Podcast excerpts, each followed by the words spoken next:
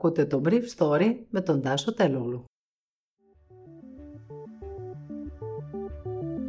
Καλημέρα. Σήμερα είναι 18 Φεβρουαρίου 2021 και θέλω να μοιραστώ μαζί σας τα εξής θέματα που μου έκαναν εντύπωση. Η Βρετανική κυβέρνηση ξεκινάει πειράματα με 90 νέους ανθρώπους που θα μολυνθούν με κορονοϊό για να μελετηθεί αυτός καλύτερα από την επιστημονική κοινότητα και τις αρχές. Μετοχές αξίας σχεδόν 100 εκατομμυρίων δολαρίων πουλά και ο διευθύνων σύμβουλος της Moderna. Η Βρετανική κυβέρνηση, που έχει το πιο εκτεταμένο πρόγραμμα καταγραφής των μεταλλάξεων του ιού με πολλά κέντρα αλληλούχησής του, προχωράει στο πρόγραμμά της να αποκαλύψει σε μεγαλύτερο βαθμό τα μυστικά του κορονοϊού, ζητώντας από 90 εθελοντές σε πρώτη φάση να συμμετέχουν σε πρόγραμμα επιμόλυνσής τους με τον κορονοϊό και στη συνέχεια να υποστούν την παρακολούθηση των αντιδράσεων του οργανισμού τους από ειδικούς. Η Επιτροπή σε θέματα βιοηθικής του Ηνωμένου Βασιλείου έδωσε το καλό σε έχει στο πείραμα. Το πρόγραμμα που θα αρχίσει στο Λονδίνο το Μάρτιο και θα αφορά ανθρώπους 18-30 ετών θα στοιχίσει κάτι λιγότερο από 50 εκατομμύρια λίρες. Γιατροί και ερευνητές θα βρίσκονται διαρκώς δίπλα στους εθελοντές που θα δεχθούν την εισαγωγή στο ανώτερο αναπνευστικό του σύστημα μικρών δόσεων του ιού. Η ομάδα των πρώτων 90 δεν θα έχει εμβολιαστεί.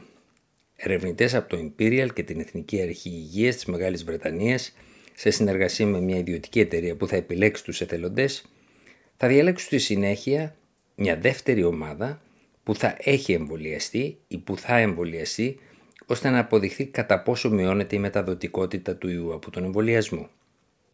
Το στέλεχος του ιού πάνω στο οποίο θα γίνει η μελέτη θα είναι το αρχικό στέλεχος, δηλαδή πριν από την εμφάνιση της Β.1.1.7, της λεγόμενης Βρετανικής μετάλλαξης, που είναι πολύ πιο μεταδοτική.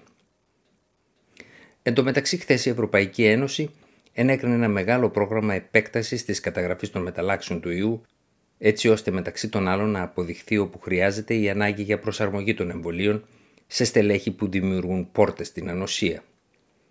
Η Ευρωπαϊκή Ένωση, που έχει θέσει ως στόχο να αλληλουχούν τα κράτη-μέλη 5-10% των εβδομαδιαίων θετικών τεστ, βρίσκεται ακόμα πολύ πίσω, με μόνη χώρα που ανταποκρίνεται τη Δανία. Ενώ μία τουλάχιστον μετάλλαξη έχει εξαπλωθεί σε όλες τις χώρες της Ένωσης. Στην Ελλάδα, σύμφωνα με έναν καταρχή υπολογισμό του Γιάννη Γορανίτη από το Inside Story, το ποσοστό των αλληλουχήσεων στο σύνολο των θετικών τεστ είναι γύρω στο 0,5%.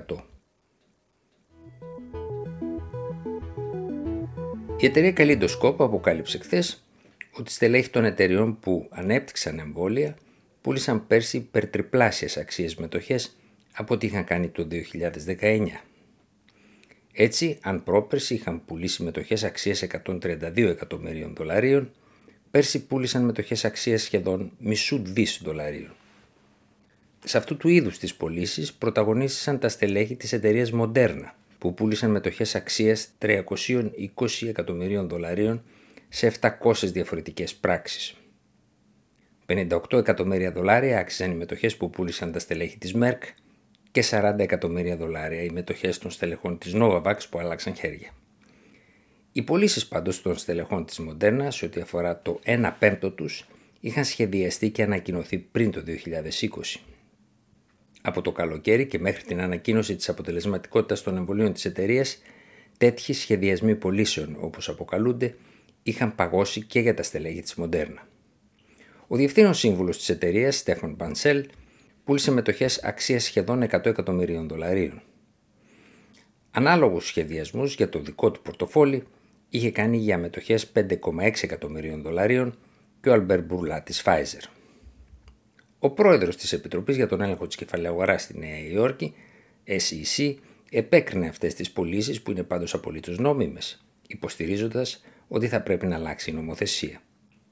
Ειδικά στις εταιρείες startup με ξαφνική επιτυχία, τέτοια πακέτα μετοχών είναι βασικός τρόπος για να δίνονται κίνητρα στα στελέχη τους.